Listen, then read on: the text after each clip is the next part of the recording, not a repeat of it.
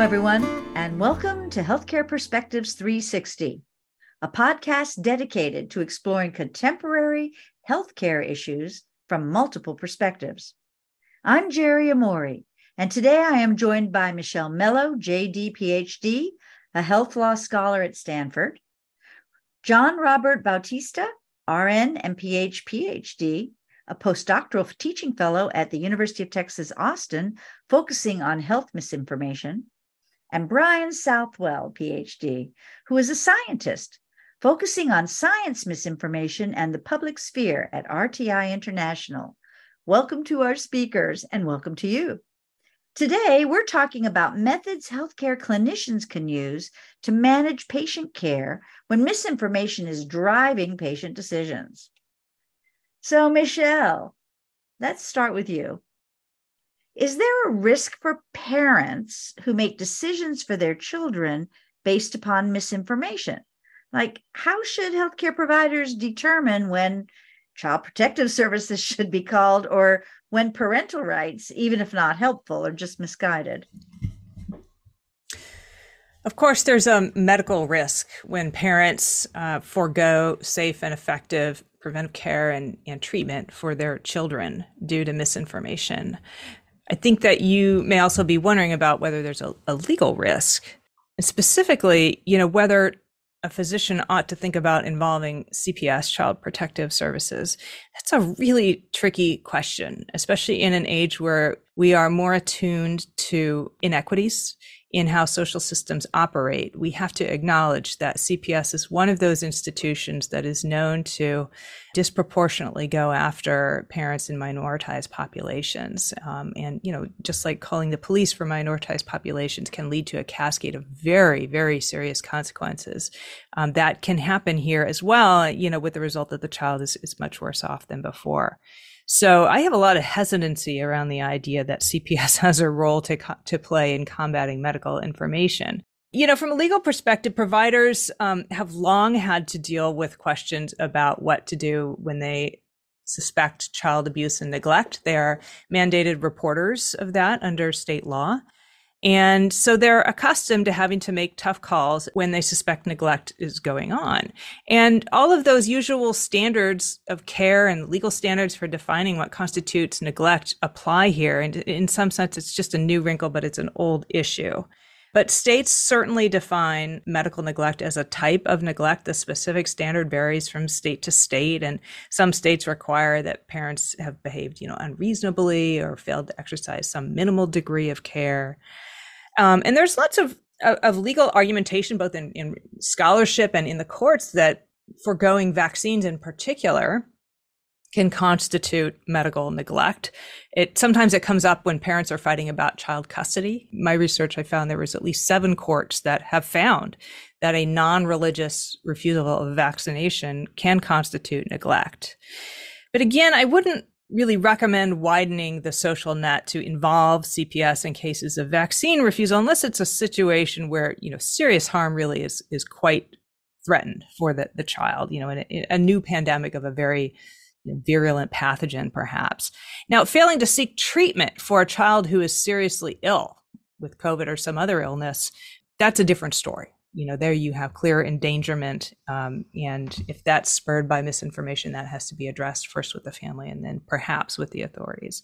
Um, but i'll just close by noting that the american academy of pediatrics too does not support stringently applying these medical neglect laws or standards when when kids don't get recommended vaccines. And part of the reason is that you, you know once you press that nuclear button your relationship with the family is forever blown pediatricians hope that with trust and time, they can counsel families to reject misinformation and get their children vaccinated.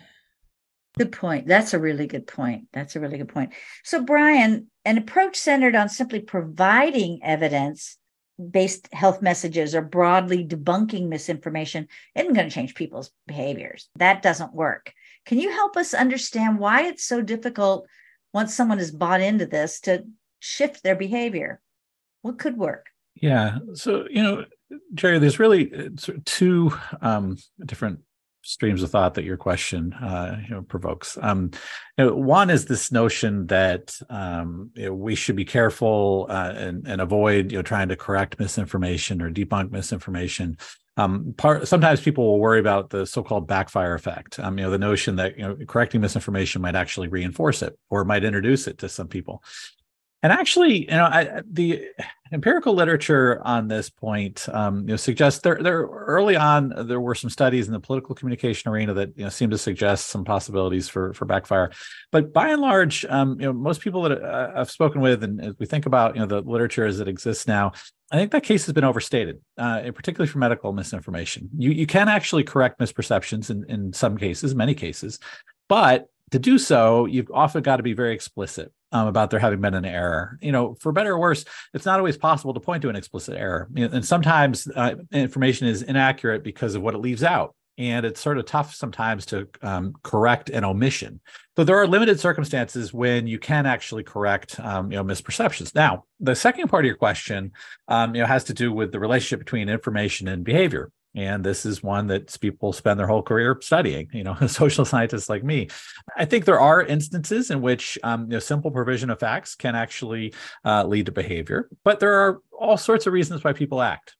You know sometimes they think that you know a particular behavior is a good thing to do. Sometimes they think that um, this is something that uh, a loved one wants them to do or there's a social norm in that regard sometimes you know they have the right information in order to be able to implement what's recommended and sometimes they don't. You know they don't know where the vaccine clinic is or what time it's open. Mm, um, that's and, true right? And so you know there are all kinds of of things that account for behavior and it's not just a response to a limited set of facts but what we're, we're doing in terms of debunking um, you know, myths or, or, busting myths, we're often focusing on a limited number of fact, uh, facts. And so we have to better account for the factors which predict behavior if we want to change that behavior. And so behavioral science is really much broader than any given fact. And yet a lot of our effort is really often focused on, you know, making sure we address this factor, that one. It's complex, but I think that, um, you know, there's a, a broad array of uh, considerations for us to um, take into account. Well, Brian, you you've mentioned a really big thing that I think about often as teaching communication is fear. And and Robert, you've dealt with that with the population disparities. Fear, it's impossible to counter fear with facts. Fear is not rational. And what do you see, given diverse populations, that the methods that healthcare clinicians can use to engage people on a one to one basis so that maybe to get past the fear? Yeah, I think um, one of the crucial aspects that clinicians can foster during conversations is trust. For instance, I and my colleague published an article in February this year, uh, the Journal of Graduate Medical Education, wherein we provide several methods to address health misinformation during clinical encounters. Uh, one approach that we uh, recommend is doing motivational interviewing, which is a non judgmental, active listening framework in which the interviewer for instance, in this case, let's say a medical doctor demonstrates empathy for the patient, validates their feelings and uh, their beliefs and concerns, develops trust, and provides correct information through respectful dialogue. So, just give you an example on how this goes. So, for instance, a person has checked into the clinic, and for any kind of health reason, then the clinician observed that this child didn't really have any kind of vaccination. So um, a doctor can ask, has your child received any vaccine? Then let's say that it, uh, the child has lot, uh, different vaccines, but didn't have any COVID vaccine. So you can further ask this question, may I ask why not the COVID vaccine? Later on, depending on what's the answer of a patient, whether, um, let's say in the case that uh, the parent is hesitant, you can actually do another prompt wherein may I share with you some information about COVID vaccine? So this is important. You need to get like permission. If they say yes, they're interested. So you share um, trustworthy information about COVID vaccine. Then you ask this question, which is after hearing that, would you like to vaccinate your child against COVID today? And let's say that it's not, then you proceed that um, if not, you're welcome to return anytime you change your mind and finally acknowledge them that thank you for letting me share what I know. So that is one example of doing motivational interviewing. Okay, that's good. That's really helpful. Um, Brian, we know that everybody can go to the internet to get everything. And one of the complaints I hear from physicians is I hate all this stuff they find that has nothing to do, it's not, you know, it's not relevant. what how best can healthcare clinicians help guide patients to seek out fact-based medical information on social media is there a short technique they could use yeah, a lot of Robert's advice uh, actually resonates with some of what I'll have to say here um, as well. And we've had a lot of experiences working with healthcare providers um, at Duke University, uh, where I also teach, uh, in addition to working at, at RTI International. And uh, there at Duke, we founded something uh, uh, known as the Duke Program on Medical Misinformation, where we offer you know training for clinicians regularly. So these issues come up you know quite a bit, and um, I think you know the key really is in respecting patients' intentions and their values first. You know, asking them questions about what's most important to them, and using that as the basis for which you're going to guide them in various ways. It's going to be a lot easier to guide people to credible sources, and if you have a sense of what their concerns are, that you're trying to um, you know that you have a reason for guiding them certain places. Beyond that, though, I, I think it, also can be very useful, generally speaking. This is good advice for all of us, really, um, in this moment in, in life. When when you see something that's too good to be true, um, you see something that's sensational, you know, pause and take a breath. Think about whether there are other places you might turn to, you know, to look for um, information to validate that. Encourage you know patients to ask questions you know, when they have them. I mean of course there aren't hours and hours available in most medical encounters but um, there are you know opportunities to um, you know communicate you know to through patients electronically uh, for patients to contact you know physicians or follow up you know sometimes. And so the other last point here i want to raise though um, this is something that comes up often in our uh, workshops uh, healthcare providers clinicians you know, generally sometimes will be disheartened um, by the amount of misinformation that they um, see their patients uh, bring to them. And I just think we ought to turn that around and, and reframe that because having a patient bring misinformation to you isn't a failure, actually, it's a victory.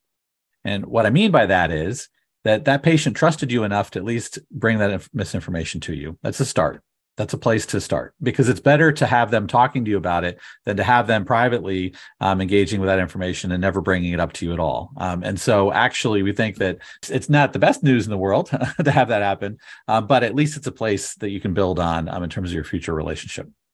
Excellent. Excellent. Excellent. Thank you, Brian. All right, Robert, uh, I know that there are different methods that can be used to gently dissuade misinformation. You've talked about that. And one of them that you use is called fact warning fallacy fact. Can you explain it like in two, three sentences, just sort of what that kind of looks like? Yeah. Um, the fact warning fallacy fact model is one of the strategies used to counter health misinformation, particularly on social media. And the CDC has a web page featuring it. So this is somewhat endorsed to some extent by the CDC. For instance, the fact warning fallacy fact model starts with focusing on the fact when, like for instance, COVID-19 vaccines will not make you sick with COVID-19. And there's always some sense of a warning wherein there are some highlights that there is misinformation that's spreading about it. And you actually mentioned the fallacy that it will not give you COVID-19. You can add in some explanations why, then you end the conversation or that social media post with another fact, which reinforces the main fact that you stated earlier. So let's say that vaccines teaches your immune system to recognize the virus and it wouldn't give you any sort of disease like COVID-19.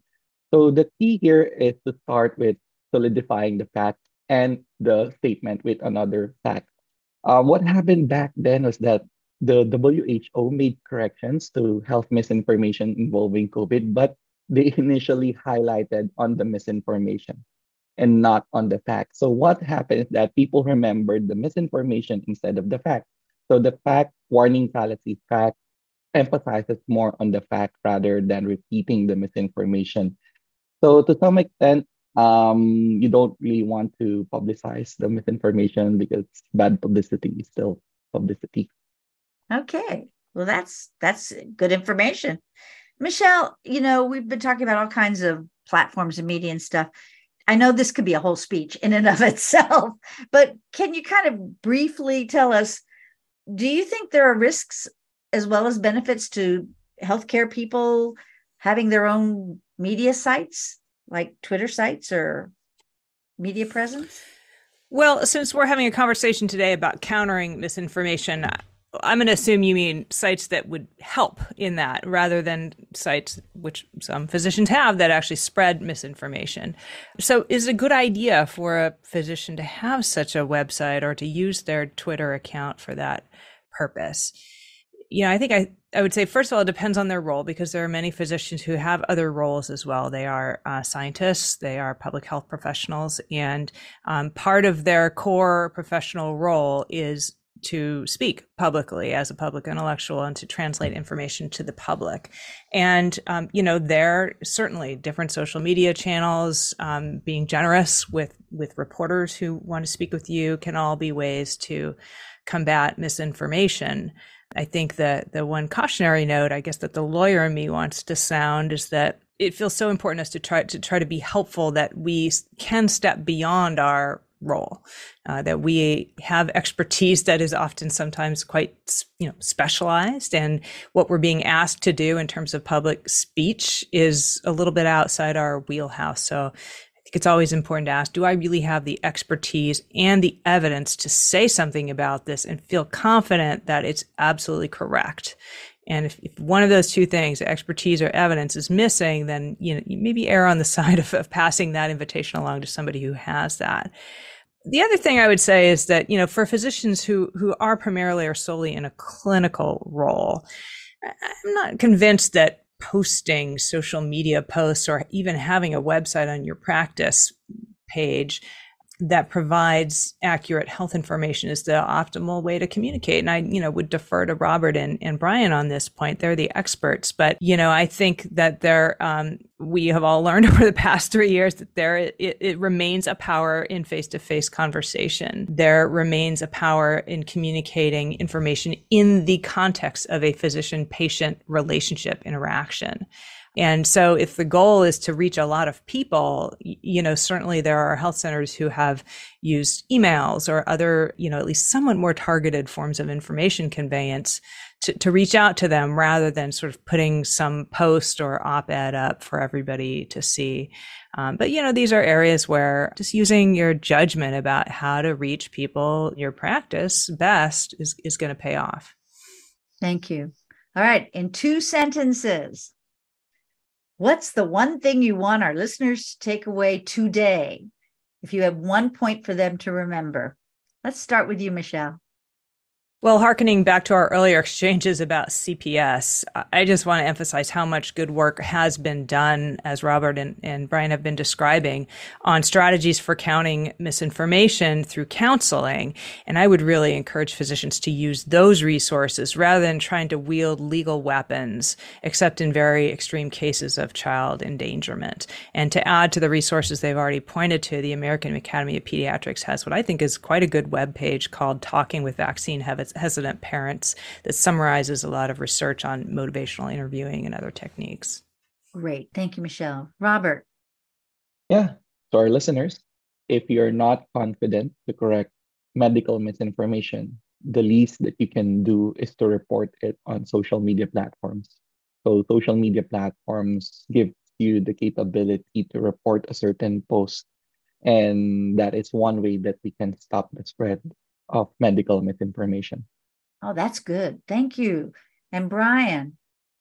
Yeah. So if, if you're a healthcare professional, yeah, I just want to keep in mind that um, if a patient brings misinformation to you, uh, it might be disappointing and disheartening, uh, but it's not necessarily a failure. Um, in a lot of ways, it's a victory uh, because of what it signals about your uh, relationship with the patient. Excellent. Wow, that's good news too. Thank you very much, Brian. So, Thank you to our panelists. Thank you, everyone, for joining us today. Thank you with special thanks to our panelists for a very stimulating conversation and sharing your perspectives. And see everyone next time at Perspectives 360.